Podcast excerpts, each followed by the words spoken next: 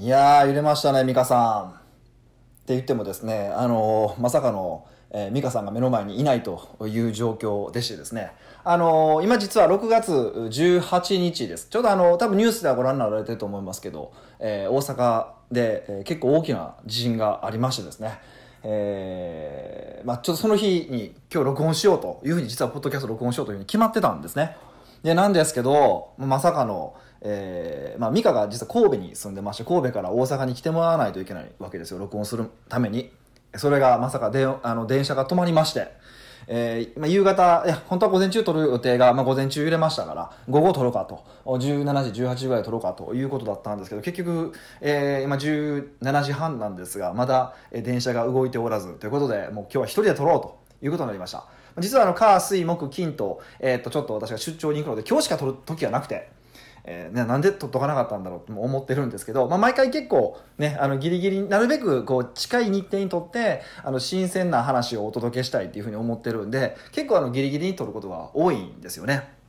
で、今回は、えーね、それで、そのせいで、ね、ちょっとこういうふうに、え私が一人でお送りすると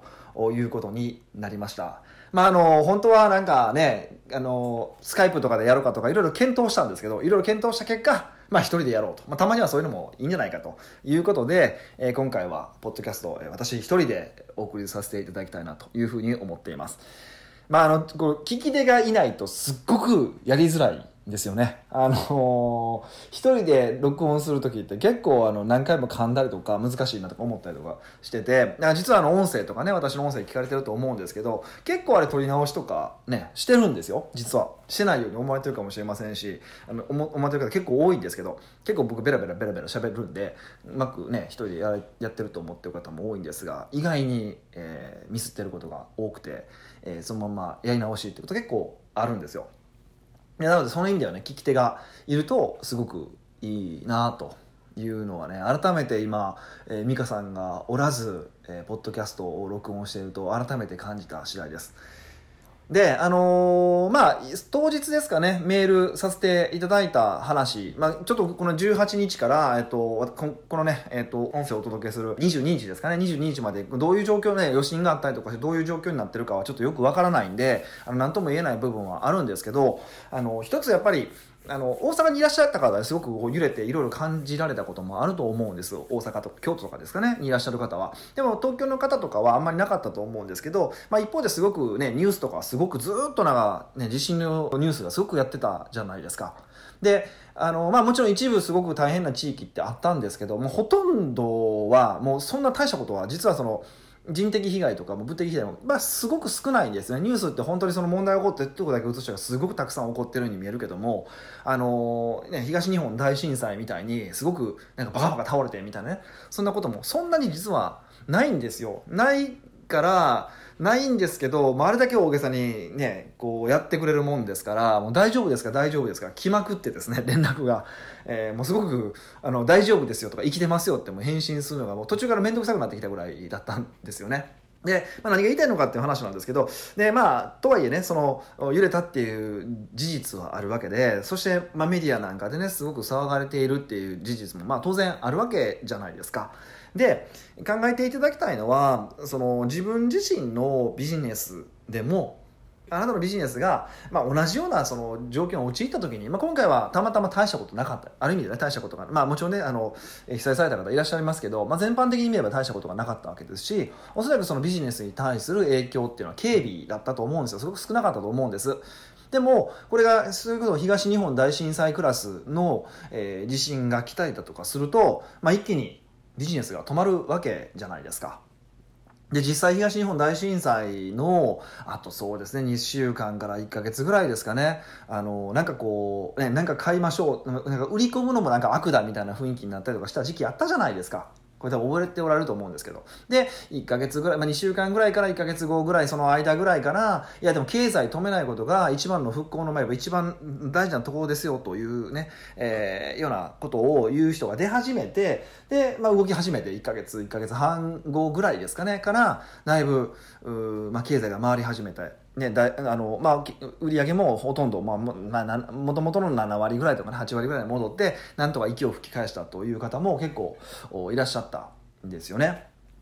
ででもあの1ヶ月間っていうのも本当にもうすごく戦々恐々としててもうもうビジネスやばいんじゃないかともう全員首くがらなあかんのちゃうかみたいなことを言ってる方もたくさんいらっしゃったわけですよ。で一方であの私のクライアントさんであのな特に長い方ですね私がこういろいろお話しさせていただいてる方っていうのは割と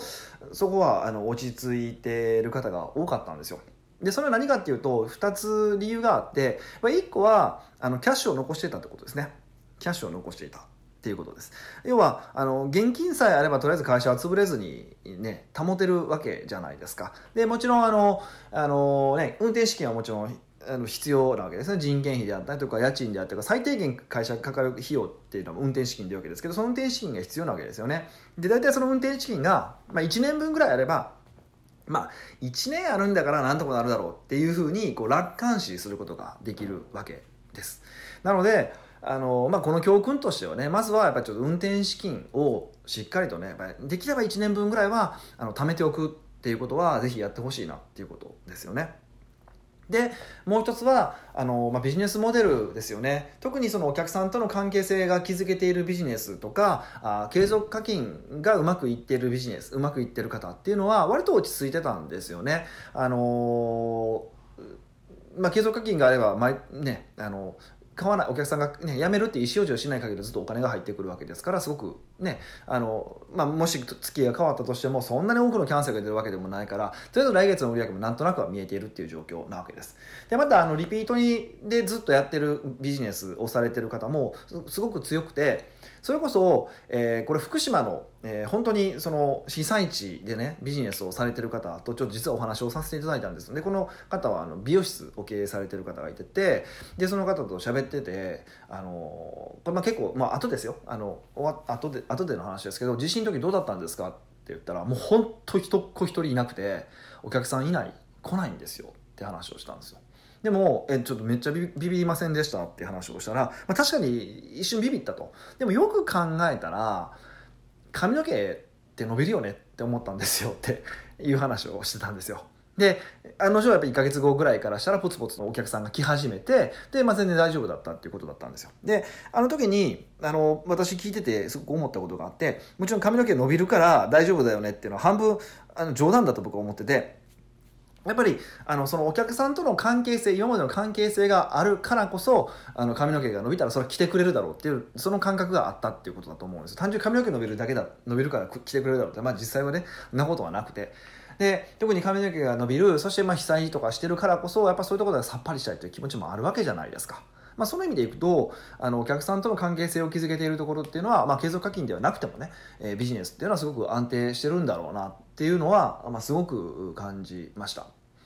であのなのでまずやっぱり考えていただきたいことはそういう大きなこういうね大きな災害とかあ、まあ、他にも事件とかって結構起こるじゃないですかいろんな。でそういうのが起こった時に、えっとね、大丈夫なようにビジネスを作っておくってことなんですよ。やっぱ起こらないってことはありえないわけだしそれこそ関西だったら南海トラフ地震も起こるって言われてるし、ね、東京県内だったら直下型地震も起こるって言われてるわけじゃないですか。で、まあ、まず確実にいつか起こるわけですよね。多分おそらく我々が生きてる間に起こるはずです。普通に考えれば起こるはずですから起こったらどうなるのかって考えておく必要があるわけですよ。ビジネスが。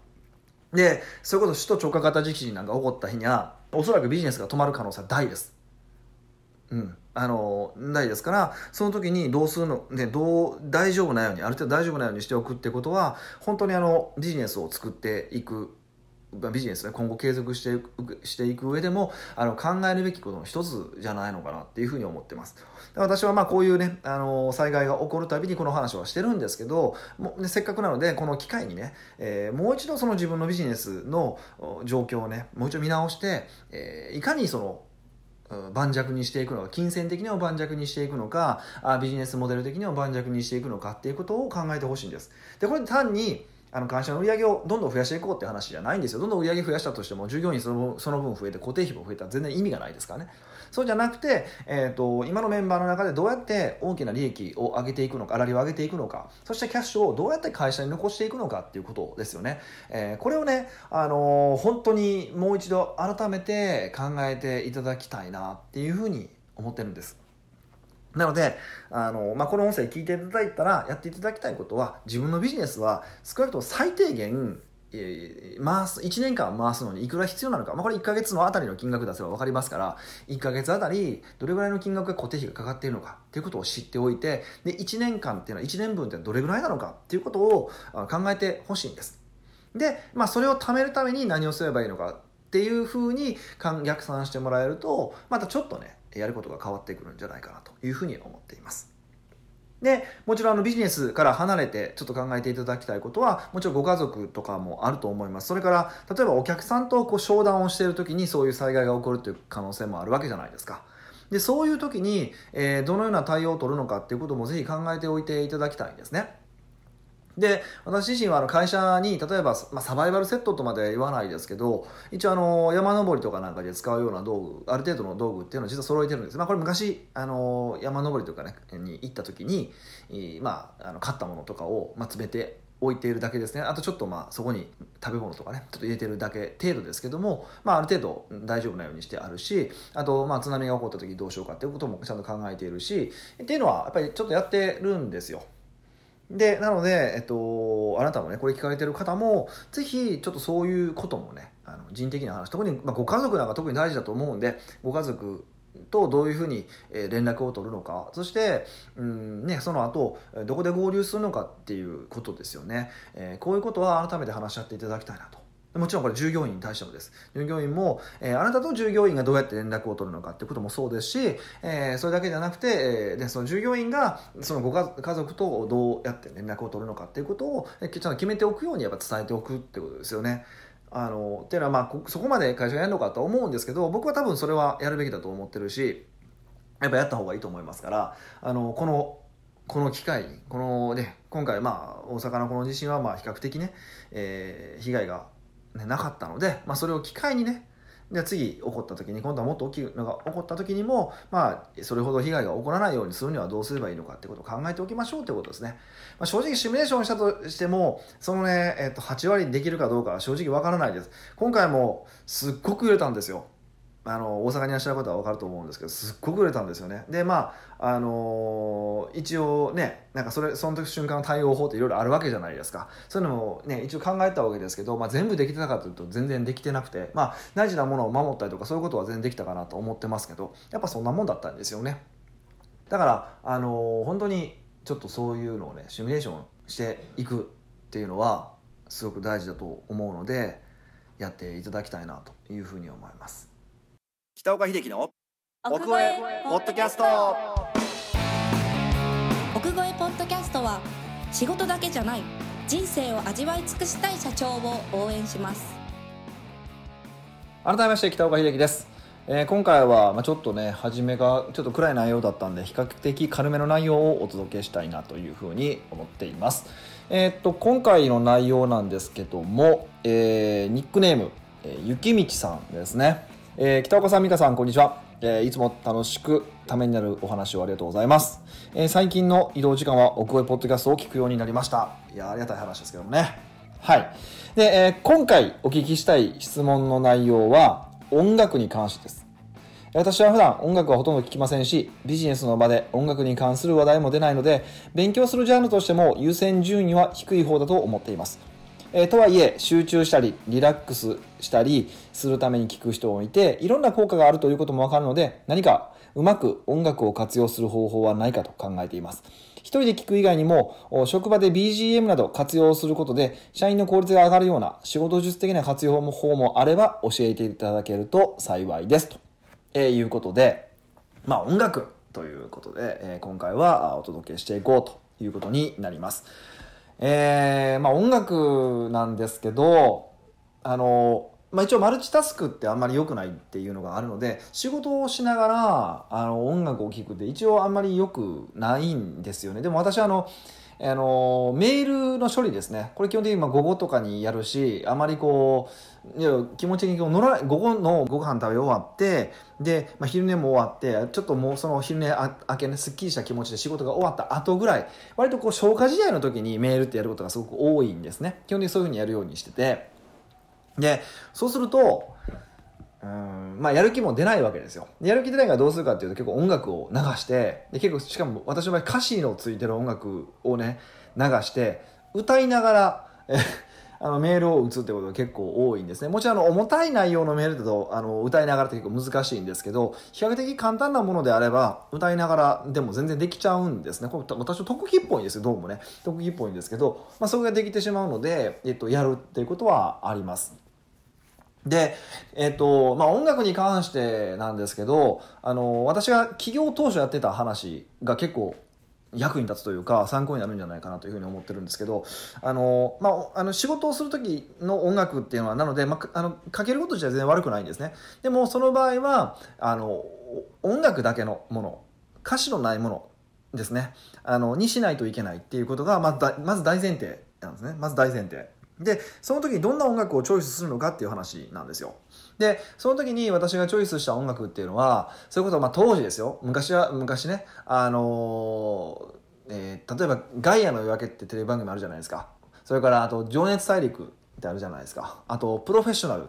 てあるじゃないですか。これ全部テレビ番組ですよね。まあそういう番組ってテレビに出たかったわけですよ。当時。もうほんま起業したての時ですよ。であの出たいからその出たいテレビ番組のあの音楽とかをいっぱい集めてきて。もちろんその中で歌詞のないものばっかりですよ。歌詞歌詞のあるものはダメですけど歌詞のないものを全部集めてきてそれであの編集をして1枚の、まあ、当時まだ CD がありましたからその CD にまとめたりとかあとそのパソコン内にインストールしておいたんですよ。入れておいたんですよ。であの仕事をする時にそれを聞いて特に一発目の仕事ってのはそれを聞いて仕事を始めるってやると、まあ、要は自分が出てる出てる雰囲気っていうかねあのそれ出るんだっていうことを思い出しつつやれるから仕事ができるから結構なんかモチベーションが上がる感じがしたんですよね。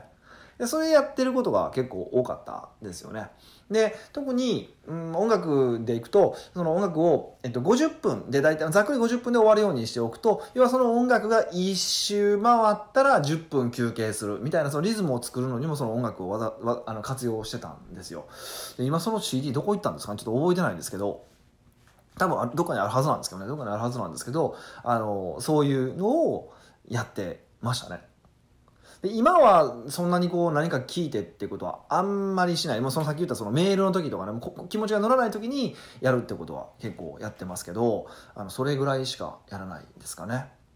であのまあ音楽に関して言うといろいろお話ししたいことはあるんですけど、えっと、一つがあのやっぱり感情と結構こうつながるっていうことなんですよ。でこれあの私、まあ、いろんなところでお話しさせてもらってますけど当時、まあ、その企業当時ぐらいに出たあの桑田佳祐かかな。サザンオールスターどっちか覚えてないです。覚えてないんですけど「キラーストリート」っていうアルバムがあるんですよ。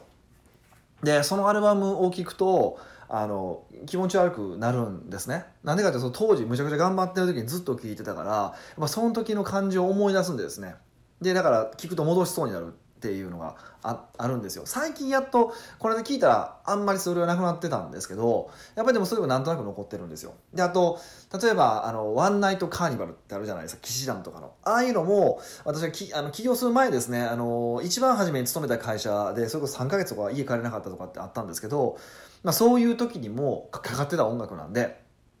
やっぱちょっと気持ち悪かった？気持ち悪いんですね聞くと。今でも。それはそっちは特に今で気持ち悪いですね。あと当時あの店舗で仕事をしててあの雑巾で何か吹いたりとかするんですよね。だからその雑巾の匂いも一緒にあのフラッシュバックしてくるんです。で逆にそのフラッシュその雑巾の匂いを嗅ぐとその時の音楽とやっぱその時の辛かった思い出もフラッシュバックしてくるんですよ。ね。で何が言いたいかっていうとえー、嗅覚とか聴覚っていうのはやっぱ感情とつながってるっていうことなんですよ。そこはすごく重要なことで、あの、先ほど言った例えばそのプロフェッショナルとか情熱大陸とかの音楽を聴くことによってモチベーションが上げ上がるっていう話もそれも感情とつながってるわけじゃないですか。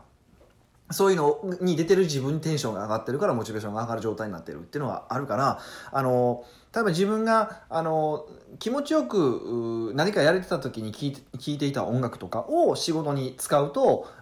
その仕事がはかどるっていうのは結構あります。でもっと言うと、えっと、自分があ例えばそうですねなんか作業をする時はこの音楽とかあなんかアイディアを出したい時はこの音楽っていうふうにこう決めてみてほしいんです。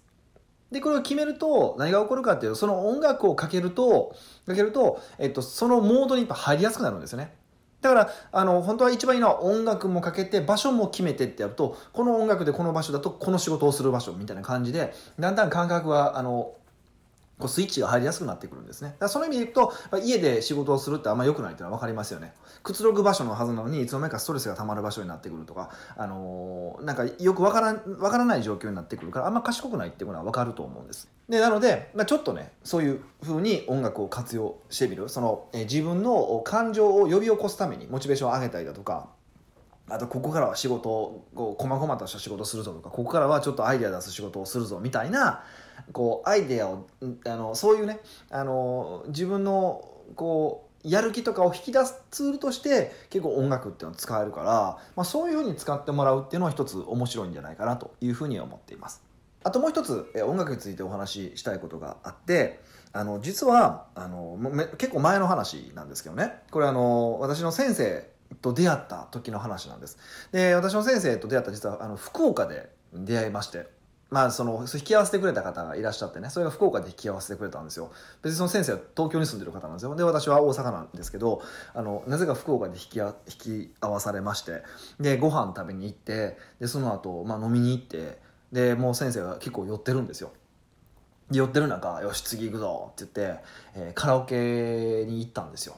でカラオケに行ってあのその先生が歌った歌に絶句したんですね。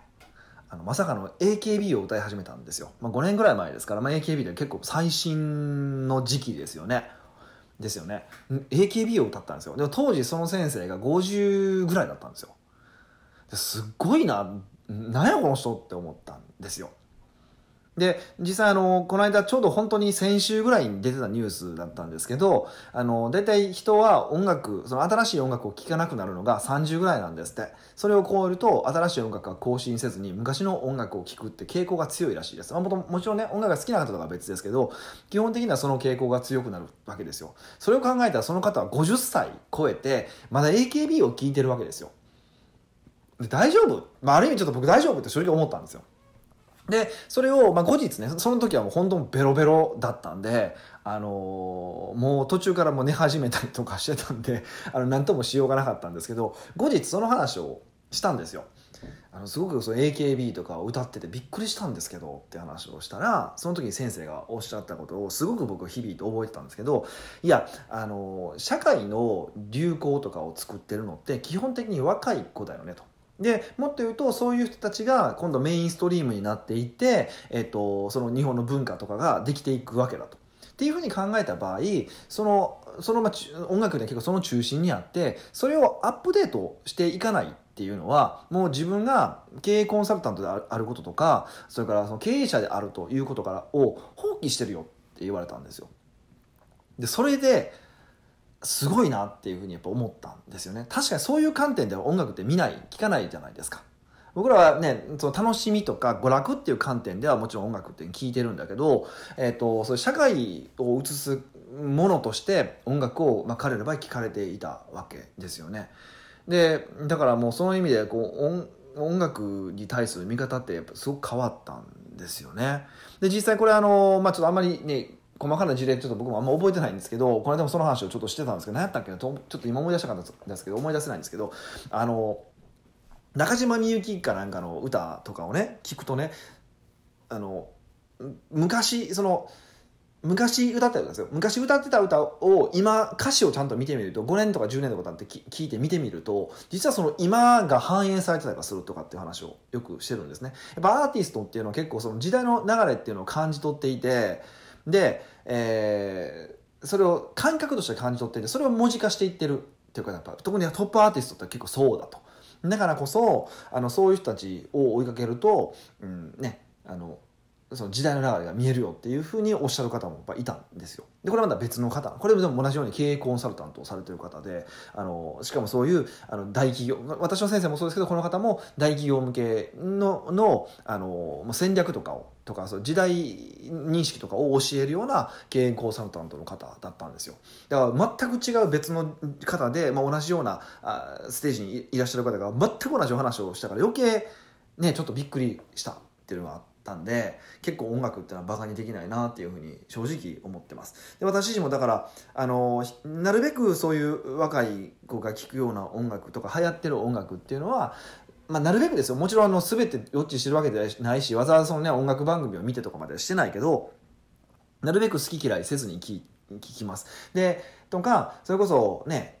あのなんか若い子と喋ることってあるわけじゃないですか。そういう時にどういう音楽聴いてんの？みたいなことは結構わざ聞きますね。誰それの何とかってかって聞くと結構聞いたことがないような話とか結構聞いたことない歌とか面白い歌とかも結構あるんですよね。そういうのをあの繰り返していくとあこういう歌が流行ってるんだな。さすがに私歌えるぐらいまでちゃんと覚えてる歌って結構少ないですけどないことはないですけどね。あの少ないですけどでもそれだけでも全然ああなるほどねっていうのはあの思うところは結構ありますね。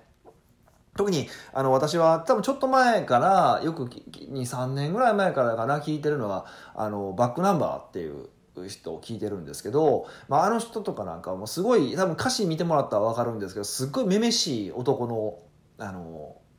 音楽なんですよね。でもそれが支持されてるわけですよ。でそれは女性からも支持されているわけだし、まあ、まあ、ほとんど女性が多いみたいですけどでも女性からも支持されていてで男性ももちろんもちろん若い子ですねもちろんが聞いていてとかしてるわけじゃないですか。ってことはやっぱりあのそういうあの男性が増えてるんだなってこともなんとなく感覚として分かってくるわけじゃないですか。でだからも実はでもそれを求めてる像がそっちの方向に行ってる可能性もあるわけですよねこれどういうふうに見るかっていうのはそれぞれの方の解釈もあるからあのそれそれぞれにお任せしますけどあこういう音楽が流行ってるああいう音楽が流行ってるってことはどういうふうになってるのかどういう構そのみんなの精神構造がどうなっているのかっていうふうにあの考えるきっかけになってくるわけです。まあ、というわけでで音楽っていうのはもちろんその自分が集中する道具ツールとして使うっていうのもそうだしそれだけじゃなくて実はその時代を測るためのものでもあるということなんですね。どうでしょうか？ね、これちょっと美香さんがいるともう少し違う話に展開していったんじゃないかなというふうに思うんですけど今回ね結構なんかストレートに僕が話したいことが話してきたかなというふうに思ってます。あのみんなが今聴いてる音楽はもちろん聴いていただきたいいただきたいしあの夏メロとかもね僕も聴きますしあのそれこそファミコンの音楽とか聴くと結構テンション上がったりとかするんですけどあのそれだけじゃなくてちょっとあえてねあえてなんか時間をとって若い子の聴く音楽っていうのを聴くっていうのを手です。で特に最近はあのえっ、ー、と、iTunes とかが、あの、サブスクリプション、あの、月額いくらで聞き放題みたいな感じになってますから、その、えっ、ー、と、一番、ね、上トップなんぼかだけを聞くっていうのも一つの手だと思います。ぐるぐる回して聞くっていうだけでも全然違ってくると思いますから、ちょっと勉強だと思ってね、そういうのもやってみるといいと思います。あと、まあ、モテたい男子はやっぱりそういうのをね、あの、聞くとあの若いのにそういうのをしてるっていうのは一つのアドバンテージになると思いますんであの、まあ、もちろんそれだけじゃないですよ。もちろんそれだけじゃないけどそこからその若い人をちゃんと見るっていうのもねあの一つのあのツールになると思いますから是非ちょっとね試していただけるといいんじゃないかなというふうに思います。でここで大体あの美香さんがあれですよねポッドキャストの質問お待ちしてますねっていうお話をすると思うんですけど、本当にあの、このポッドキャストっていうのは、あの、皆さんからいただくご質問から成り立っています。この質問が来なければ、えー、ね、この番組成り立ちませんので、えぜひぜひ、えー、このね、ご質問、本当に今回みたいなね、この音楽とかね、少し軽めのネタもそうですし、あのビジネスの話、ちょっと重たいビジネスの話とかも含めて、えー、ぜひね、ご質問いただければなと思います。ちなみに、あの懇親会とかなんかでどうやったら、これ取り上げてもらいやすいんですか？というご質問をよくいただきます。で、これなんですけど、あの、基本的に小さな会社の社長が聞いているということを想定していただけると、あの、その方に届けたい、届ける、届くような話をなるべくしたいと思ってますので、そこだけ意識してもらえると、もっともっと採用されやすいんじゃないかなというふうに思ってます。実際それを、そのツボをついてこられるのは上手い方がね、繰り返し出てますので、ぜひぜひ、え、ご質問いただければなというふうに思います。それでは、また来週、えー、来週はミカも帰ってきますんで、お会いしましょう。ありがとうございました。